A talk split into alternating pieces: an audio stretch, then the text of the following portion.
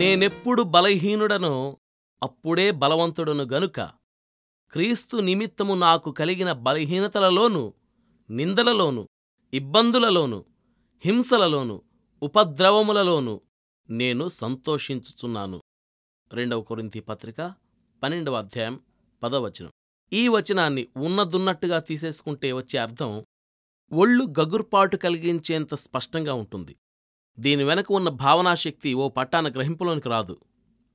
దీని అర్థం ఏమిటంటే, నాకు బలం లేని సమయంలో నన్నెవరైనా చీటికీ మాటికీ కించపరుస్తూ ఉంటే, బాధిస్తూ ఉంటే, మూలమూలకీ తరిమి కొడుతూ ఉంటే నాకు సంతోషం.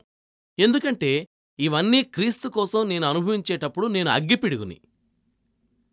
దేవుడు మన పక్షాన ఉంటే మరి ఏ కుదువా లేదన్న సంతృప్తిలో ఉన్న రహస్యం ఇదే.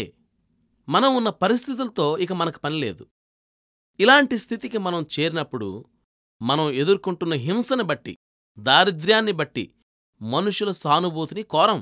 ఎందుకంటే సాక్షాత్తు ఈ పరిస్థితులే మన ఆశీర్వాద కారణాలని మనకు అర్థమవుతుంది.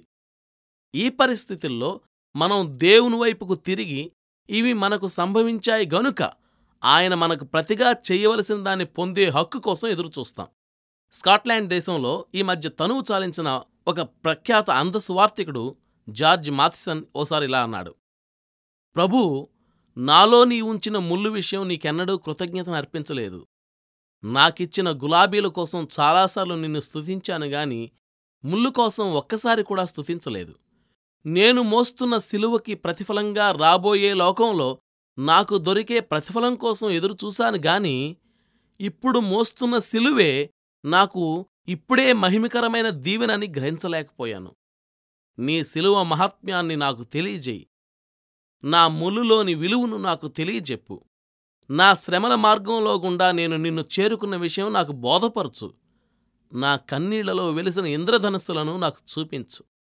ముళ్ల కంచెల చిటారు కొమ్మల్లో చుక్క తళుక్కుమన్నది. చూసే కన్ను నీకుంటే కనిపిస్తానన్నది.